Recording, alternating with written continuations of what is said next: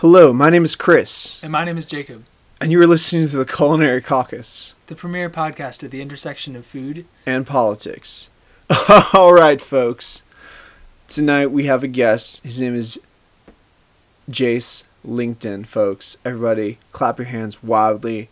Throw your hands in the air. Put your hands up. Wherever you're sitting, wherever you're listening to it. Put your hands in the air like you just don't care. Especially if you're driving. Yeah. Especially if you're driving. No, actually, we can't recommend that. That's... No, don't do that. Don't do that. Put your hands back on the wheel, folks. Put your hands back on the wheel.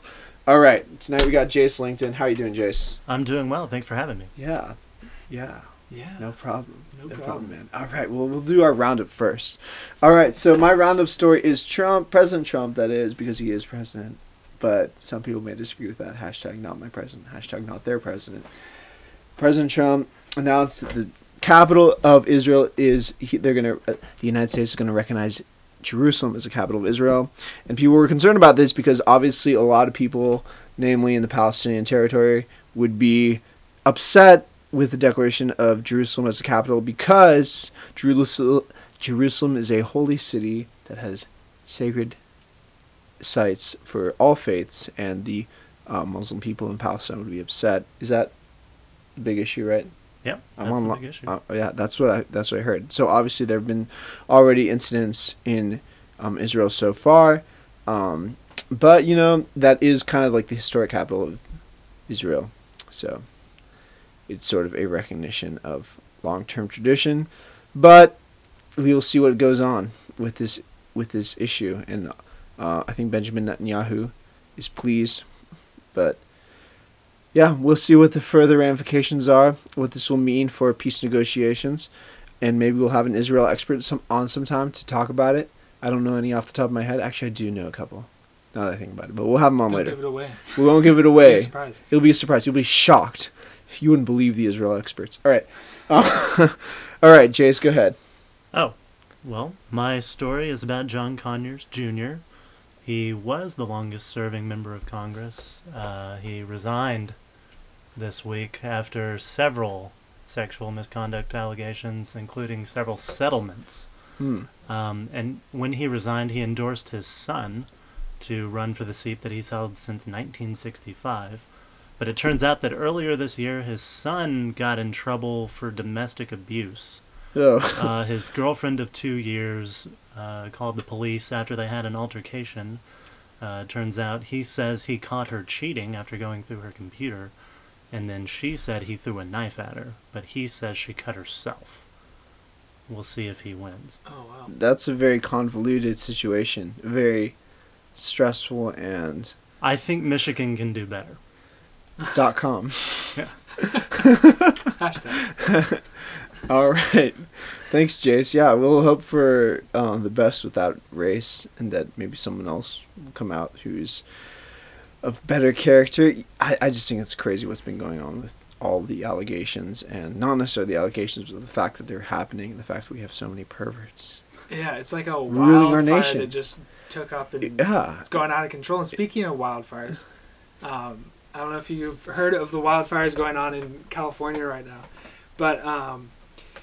thankfully, not nearby some friends of Chris and mine. It's a little bit south of that, I believe. I think in Ventura is one area that's being affected by these wildfires. But it's huge, so it's obviously affecting a whole range of places. But I'm just reading this article from BBC.com. They're saying that nearly 200,000 residents have now been evacuated. And some 5,000 firefighters have been battling 4 different brush fires that have destroyed hundreds of homes in the south of the state. So it's pretty crazy. My first, the first moment I even realized that this was happening was actually when I was watching a video posted by a YouTuber named William Osman. He's this comedic YouTuber who does sort of just goofy how to, or like do it yourself videos that are completely nonsensical. Like he made a toast buttering machine. It always is just like completely like pointless and just funny. And he's just like a good natured guy. Like fun to watch. And he posts this video, and it's the aftermath of his house having been burnt down. And I thought it was a joke because, I mean, he just posts all these funny videos, and he's got a completely lighthearted tone about it. He's like, welcome to my crib. And he's like, walks in, it's like completely destroyed. He's like sifting through all this stuff. And then he like, it was a really real moment. Like he started breaking down. He's like, I thought I could hold it together better, but just like everything that I had was in here, and it's completely lost. He had been recently married. He and his wife had gotten a studio apartment, and he said he had just gotten renter's insurance, but it wasn't even going to cover half of the stuff. So they're really like sunk, but they've got a fundraising thing going for them, and I think that's doing really well. So they're probably going to get back on their feet. But I mean, that's just one example of so many people that are losing their homes, and yeah, it's crazy. Dang. Yeah. Yeah. What if they get that under control soon? Yeah. Yeah. Are the fires done already, or? Well, so let me see. This article came out 22 minutes ago, so I'd say it's probably still going. Yeah. It's crazy. Yeah. I remember when I was in California, I went to this place called Knapp's Castle, and I was like, yo, we should do a bonfire and like have some music and stuff. They're like, no bonfires. And I was like, man, because it's real there. Like it's a very dry area, and you just, once a wildfire goes off, it's super hard to contain. And obviously it can lead to tragic situations, but yeah. That's really tough to hear that that's happening there. Yeah. I've heard that Southern California has worse traffic than some third world countries. Do you think the fire made that better or worse? Probably in the short term worse, because there are probably huge areas you just can't drive to, but you know, afterwards maybe a little better. That might be one. People just drive with one small silver lining on the big dark smoke cloud. But yeah. Yeah, I don't know. All right, well, on that note, let's try some cookies. Yeah. Yay. Okay.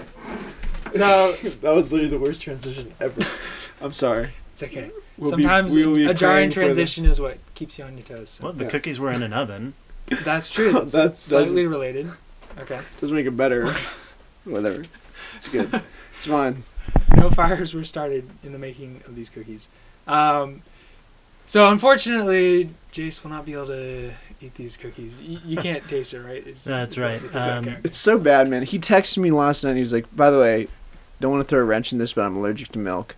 And I didn't tell Jacob, so I'm sorry. That was totally my bad for the listeners. I will say, though, these cookies smell delicious. Oh, thank you. Oh, thank you. And it's tough because these cookies are so close to being dairy-free.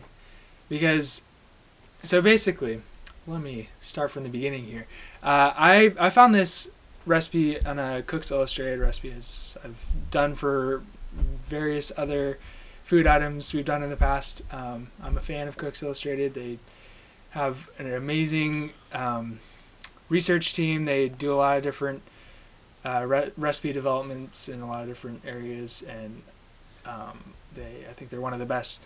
And so they're setting out to create a better oatmeal cookie because, according to their research, the vast majority of home cooks who claim to have a family recipe for oatmeal cookies is actually the exact same one started by Quaker Oats.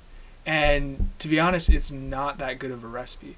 It's possible to come up with good cookies using the recipe, but really the proportions just don't make sense for a chewy oatmeal cookie. It's a huge, high proportion of butter to the other ingredients, and it results in a texture that's similar to shortbread or something like that. And it's really just kind of dry and cakey, not chewy at all.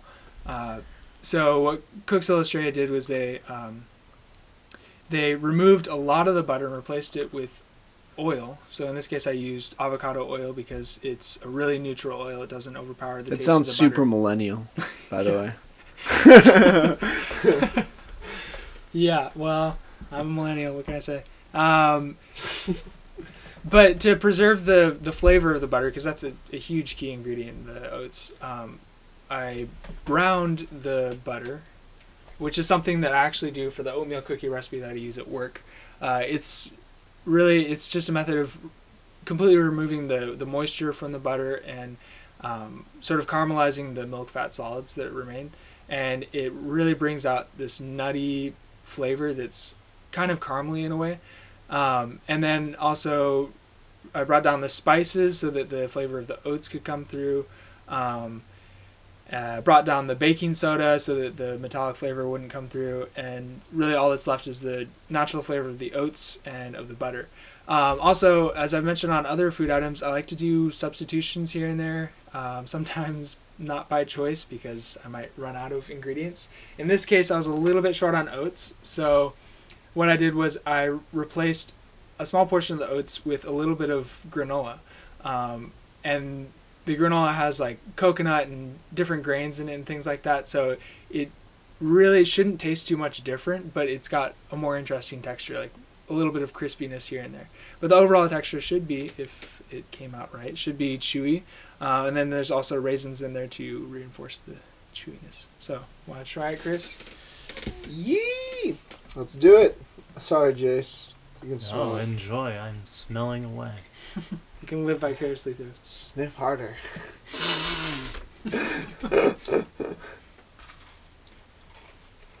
Mmm. What do you think? He's speechless. It's good. I'm trying to taste the avocado. No, you can't. See, that's the point. That's the reason why I use it, is that avocado is an oil versus something like olive oil or coconut oil. You can't taste it. You said that. I wish I could taste it a little bit, though. Really? It's in there. Where do they sell avocado it's good. Oil? You know what? I'm not actually sure where this oil came from. To be honest, my mother bought it. So, yeah. Not exactly sure where this came from, but I bet you could get it Trader Joe's, Whole Foods, you know, any kind of... I'm sure if you milk the avocados, right? Yeah. That's if you want avocado milk. Oh, yeah. An essential milk. Goes great with cereal. All right. Great cookies, Jacob. Sorry, Jace. Thank you. Oh, and as always, these are gluten-free. Uh-huh. Yeah, and one little tip I want to share that I sometimes forget to do on cookies and things like that is actually resting the dough. So I made this in advance and rested it for about an hour. And that allows the dough to really come together. Like it sort of allows it to replicate what gluten normally does in dough, which is to hold everything together. There's a little bit of xanthan gum in it, which is a bacterial byproduct, which is totally safe for cooking, and it replicates what gluten does. So allowing it to rest really kind of blooms it in a way. Yeah. Well, thank you, Jacob, as always, for this fantastic food item, this cookie. And, you know, you talked about resting dough. Well, I think I could rest my dough on the proposition that our next guest is going to be awesome. He's already been great. It's the same guy before, by the way. I was going to say, am I on my way out? No, I was referring to you. Oh, well, thank you. No problem. I'll say it again. Yeah, so... let's just go right into it, Jace. Okay. So what's your expertise? I don't think we mentioned this at the beginning. We did not mention that. I guess where I come from, it's really pretentious to even pretend to have an expertise. But in Texas? It might be worse. Yes, I am from Texas, but I meant Hillsdale. Well, that might be pretentious to mention, but then... Yeah, dude, you're super... like, well, okay, so where I come from, we read people like Socrates and George Washington. Not that they're the same. But what I've learned from... sorry to step on you. What I've learned from them is that I don't know anything. So it's weird to say I would have an expertise. Although, I'd say in this case, expertise is relative, and in this room, you're the expert. On certain... Like, if we were, say, a normal sample size of the American population, and we were to have a knowledge quiz, you would be Okay. Much more likely to know about American politics. That's what you know about? Yes. That's your expertise? Mm-hmm. But don't you have like a subset within that? Subset. I know about the Constitution. Okay, okay. And American law and immigration. Immigration! Yes. That's what we were trying to get at, Jace! I know. Oh, yeah, you know, you're trying to make a tough one. I'm avoiding it. It's because you're not an immigrant and you feel uncomfortable talking about it. And because I should be writing my dissertation about immigration and I'm not. I mean, yeah. I am. I'm not done with it. So you should be writing right now, but you're spending the time on a podcast. Can I have some more cookies? To be honest, sure. If I wasn't here, I wouldn't be writing it either, but this is a convenient excuse. Yeah, no. So maybe you can, like, brainstorm a little bit. I mean, and we'll try to double dip as much as possible. Like, maybe you can take this time to, like, think about what you're going to write next. Cool. Like, that'll work. But, yeah, so, like, immigration. What is your thesis on? So... I don't want to be controversial on the Not My President podcast, but I like to say about President Trump that he says a lot of things that might annoy me or annoy a lot of people, but most of what he does, I can't really complain about. So, as far as immigration goes, there were big numbers that came out this week, and it said that border arrests are down, but interior deportation proceedings are way up. So it seems like Trump has kept his election promise and he's enforcing the law, because Congress hasn't changed anything.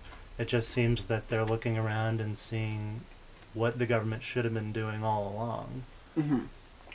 So I support that. There's a lot there. Okay. The first thing that I can think of is concerning, I mean, there's really an emotional appeal to the fact that there are people being deported who have lived here for a long time. Yep. And it's difficult to justify that on a moral basis because, of course, they did break the law. But is that law really just? No. I mean, there are questions like that, right? Especially when you see the fact that they have families here, things like that, families being torn apart. How do you address that? I think it's unjust to let people get into a situation like that. So I would certainly not blame the illegal immigrant who's been here for 30 years for establishing a family, but it was definitely the government's failing to enforce the law back when they came that set up this problem. Yeah, so I praise President Trump for not allowing that to continue, I guess. Because I guess that situation won't become a thing any longer. Right, it'll only keep perpetuating if we continue not enforcing the law. But isn't the solution to... couldn't there be some sort of compromise in which we allow the current people to continue to be here, the people who are currently in that sort of situation, and maybe prevent that situation from occurring in the future? Yeah, there'll have to be, but part of the problem is you have to make sure that the world takes you seriously, that you're going to enforce the law, or you get what happened a couple summers ago where a bunch of people in Central America load up children onto a train and send them to the border in hopes that once the children are in, because who's going to turn away children, they're going to be able to come too. And once we show them that that's not going to be a thing that's tolerated, and we actually enforce the law, then we can have an immigration policy that deals with the people that are already here and sets us up for an actually feasible policy that gives the best for our nation and the best for the people that want to come here. Okay, so what's your ideal immigration policy? Ideally, everyone who wanted to come here and be an American and work hard and raise a family and be civic-minded would be able to come here. It sounds pretty generous. It sounds pretty generous, but if you listen to what I said, there's not very many people that would meet that definition. So I would be kicked off this podcast as a racist if I said that anywhere else. Should we kick you off? So I mean, you might. I'm giving you that warning. It's fair. Okay, but is it racist? I don't think so, but... You say you don't think so, but it either is or it isn't. Although that's something that transcends racial borders. I mean, that's true for humanity. Yeah. Anybody can come and be an American because I believe to be an American is to believe the ideas in the Declaration of Independence all men are created equal and have rights from God. If you want to come here and believe that and work hard and take care of yourself and your family, I'm all for it. But not very many people want to anymore. Okay. So continue to describe your ideal immigration policy a little bit more into the nitty-gritty. So what does it mean? So when you say to be an American, right, what does that necessarily entail? Does that, like, how do we evaluate whether someone is an American when they arrive here? Like, obviously, like, I'm the child of immigrants, and they came here, and when they, you know, stepped off the whatever they came to get on here, we'd be in a boat, a plane, a hovercraft, a scooter, a scooter. The moment they stepped off, they weren't, you know, physically any different than they were when they were than where they were before. So what do you mean by how does one evaluate that? I think right now the federal government tries to. Tries to facilitate that transition from whatever country the immigrant comes from, and they go through naturalization classes before they're granted citizenship, and they have to pass a test that most Americans can't pass. So that's an interesting question. So, yeah, that's interesting, because this test, from what I heard, it does have questions that, like, I've heard some of the questions, I'm like, I don't know that. Yeah. Like, I don't know that. You know? Well, yeah, I think... I've never... The last statistic I saw was over 75% of Americans can't name more than one Supreme Court justice. So it doesn't shock me. But at the same time, while one of the fundamental rights of anybody, because they're human, is to leave a country, no one has a right to go into a different country. So the country that they want to move to has to accept them. Okay. Right. So we put a higher standard on people wanting to come here? Yes. As we do ourselves? As we should. We should. Yeah. Because the federal government exists to protect the rights of Americans, not the world. Okay. So while we should be charitable towards the world, they have no right to come here, and we should treat them fairly, but that doesn't mean let them in with no standard. But then there are those who say, based on an emotional standpoint, that... you know, in a country that's dealing with humanitarian issues where people are basically being forced to leave, then those people have no right to any place, really. And who are we to turn them away when we're all humans, we're all... Sure. You know. So we have special laws to deal with that. So most recently, I think we had laws about Cubans. So any Cuban that could flee that communist dictatorship and land in Florida was able to stay. And I think in certain humanitarian crises like that, where it's a very specific small population that's not going to expand into all of South America, that's a reasonable policy that's manageable. Gotcha. Clearly, when you have a situation like Syria, where you don't know if those who are coming over are people that would be killed by terrorists or are themselves terrorists, it's a harder question. Right. But if you've got Haitians who just survived a horrible earthquake and were destitute before the disaster, yeah, of course. America is a generous country, and there are plenty of private individuals who are willing to help people like that. So it's a thorny issue. Very thorny, yes. Right. There's no black and white answer necessarily. Not necessarily, but I think if you think in the broad categories of immigration policy should benefit the American people, you're going to come to certain policy conclusions that aren't necessarily as wide open as it might seem. All right. So let's come at it from a libertarian perspective. Okay. And I'm not a libertarian per se. I self-identify as a small L libertarian, so that's okay. Oh, you do? I do. Oh, wow. Okay, well, I'm not. That's a conversation for another day. But the basic premise I've heard is that, sort of, let's say you take an open border situation, right? That's a good thing. That's what they say. Yes.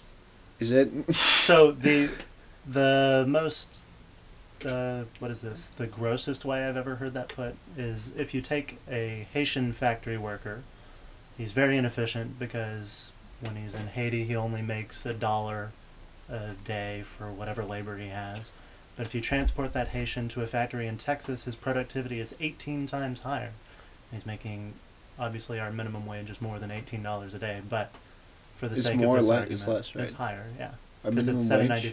Yeah, because it's like seven. Oh, a day. Oh, yeah, you're right. Yeah, yeah. Sorry. So he puts in a full day's work. And he makes, So the Haitian is way better being in Texas automatically, and we can raise the world's GDP by trillions of dollars overnight if we just transport all of the poor people to America, where they can be more productive with their labor. And what the libertarian economist doesn't realize is that people are not numbers on a spreadsheet, and they bring in all kinds of other things with them that contribute to why productivity would be different in one country versus another. Okay. So prove to me some more that you've taken this issue of open border seriously. Well, when I came to D.C. as a worker at Hillsdale College's Kirby Center, which you should check out if you're ever in the area, I went to lots of Cato Institute talks, and Alex Narasta is a very famous open borders proponent. And I've read a lot of his stuff saying, like, you're much more likely to be struck by lightning multiple times than be killed by a terrorist immigrant. But even though statistically it's less likely, if you look at a lot of the major terrorist attacks we've had over the past 20 years, most of them have been committed by immigrants. Terrorist attacks? Yeah. So you have your Las Vegas shooting, which clearly is horrible and the worst mass shooting in history. That was some white dude. But you think about the Boston bombing, you think about 9/11, you think about the shooting in Garland, Texas, when they were going to draw Muhammad, and several other incidents, and it's recent immigrants. So this is interesting because I'm wondering how significant it is, like, your definition of terrorist attacks, and whether it really... So I'm thinking from, like, a pro-gun perspective for a moment, right? Like, people talk about mass shootings, and, like, obviously those are horrific, tragic events. But statistically, they happen, like, very few times. Sure. And, like, is it really... Does it really happen at a level that we can evaluate these things significantly, if that makes sense? Yeah, clearly there are way more immigrants that don't commit these crimes than that do. It's just weird that when you look at the people who do commit these crimes, a lot of them are immigrants. Okay. So this should inform policy in the sense that we should have better screening? Yes, definitely. And so all of that to say, I don't think the Supreme Court is evil for saying that Trump's travel ban is okay. So you support his travel ban? I think so. You think so? I think so. It depends. So with all of this legal wrangling, we haven't really seen what it means. There's been no real enforcement that I know about, except some people having to answer more questions when they apply for visas and whatnot. It hasn't been around for long enough for me to really know.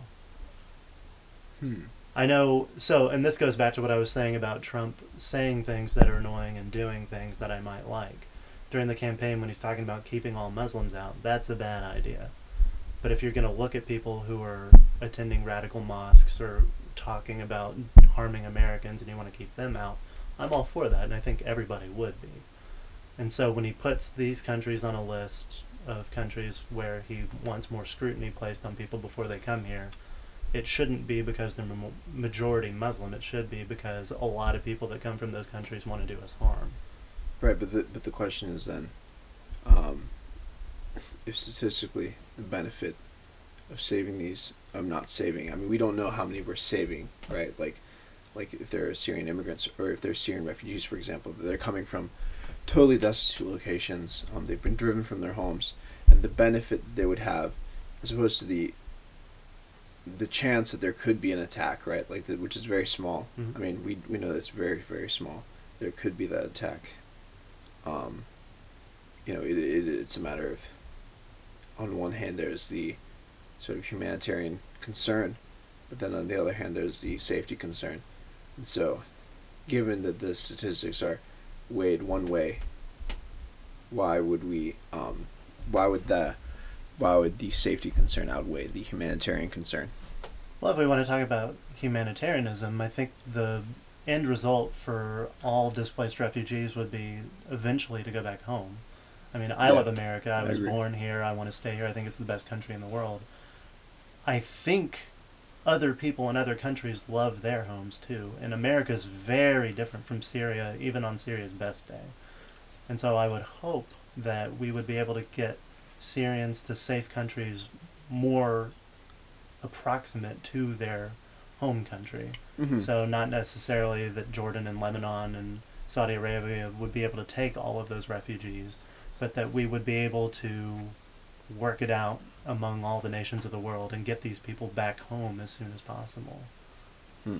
It shouldn't be necessarily America should take them forever idea, because I don't think that's what people want. Yeah, I actually read an article in Huffington Post International, which actually is surprisingly less leftist than the HuffPo, but there was one expert on this issue, and he was decrying the fact that so many of these surrounding nations weren't taking in any refugees compared to the United States, mm-hmm. which I think is an interesting point that kind of ties into what you're saying. Do you have anything to say? I'm soaking it in. I'm learning. Oh, gotcha. I thought you were going to say something. No. Yeah. So what is your thesis that you're writing? What is that on?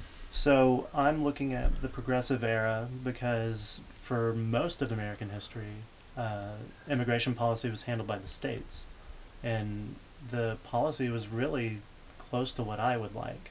And going back to what you were saying about taking libertarians seriously, a lot of what they like to say is that America had open borders until the 1900s, mm-hmm. and that's not true. It's just that the federal government saw that as a state issue, and so all the states controlled who came in and why.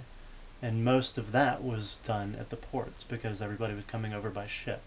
You have to look at the laws in Pennsylvania and Massachusetts and New York to really see how people treated immigration back then. There wasn't a massive influx of people from Central America? No. None of that. Why was that? Why is that not the case? Well, probably what population. I was talking about. Yeah, less population, but people love their own. So the native tribes down in South America probably wanted to stay native tribesmen and didn't have any interest in coming to America until colonization later.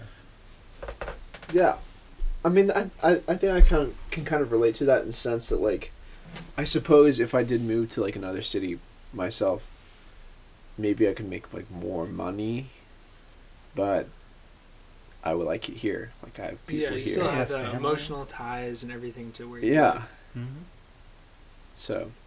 And so I've been looking at that, and a lot of the early laws were, hey, if you foreign country are just exporting your poor and sick people, we're going to tax you because we don't want to have to pay for them if they're not going to be able to work and pay for themselves. And so they would tax ship captains and make them take a census of all the people on their ship so that they could hold them accountable if they had to be put into the poorhouse when they came over here. There's no welfare state. Oh, wow. So it's like a little extra step of screening, sort of. So you're doing historical research, like reading original documents and like primary sources, things like that. Yep, going through all those laws, going through debates, and then... Like at the local level? At the local and state level. Wow. And then I'm looking at why the progressives started making that a racial thing. Because it used to be just a quality of your character no matter where you were from. And then around the turn of the century, they started looking at race. And I think that's weird. Yeah, that is a really odd thing. I think we kind of just take that for granted at this point. Mm-hmm. Or a lot of people, I mean. Yeah. I, for one. Well, go ahead, sorry. No, go ahead. Oh, yeah, I was just saying, when you say they, right, so the progressives. So this is like... So the people who were in power in America from the 1890s to the 1920s. So what's your answer so far? Is that what you're trying to figure out? So my answer is they were influenced a lot by German thinkers. Not, this is obviously pre-Hitler, but eugenics really started in America in the universities, and that was just kind of the cultural milieu they were being educated in. They rejected a lot of the founding principles. They thought that the Constitution was based on Isaac Newton, and that was outdated after we had Charles Darwin, and they were looking at evolution and biology. And so if biology could unlock so many things about the natural world, why not about people too? And they started looking at people and thought that biology really was a significant factor, and that undermined that idea I referred to in the Declaration of all men being created equal. They started to question that. And there were writings even at the time, I can't remember who wrote this, but it was the white man's burden. I think it was Teddy Roosevelt. So it was the white man's burden to uplift the Philippines because they were benighted and they don't know how to rule themselves. Whereas Thomas Jefferson said, everybody has the right to rule themselves because no man has the right to rule anyone else without his consent. I thought it was Rudyard Kipling. Maybe both of them. I mean, I'm sure many people say maybe it was citing Kipling, I don't know. It might have been a joint effort. A collaboration. There's a lot of colonial... Smushed off every other word. I guess you can say that Teddy Roosevelt colluded with the British. With Rudyard Kipling. That's right. All right, well, Jace, best of luck on your thesis. I know thanks, I'm going to go get to it. Yeah, you're literally going to go right after this one. Well, I might eat first. Dang. Yeah. It's a lot of work getting a PhD. All right, guys. Well, thank you so much for listening to the Culinary Caucus. Thank you to Jace Lington. Follow him at Jace Lington. Lington. Or like Arlington, but Jace Lington. But less piratey. Yeah. No R. Yeah. All right. And from all of us here at the Culinary Caucus, have a great evening. I'm not going to say it. Whatever. Bye.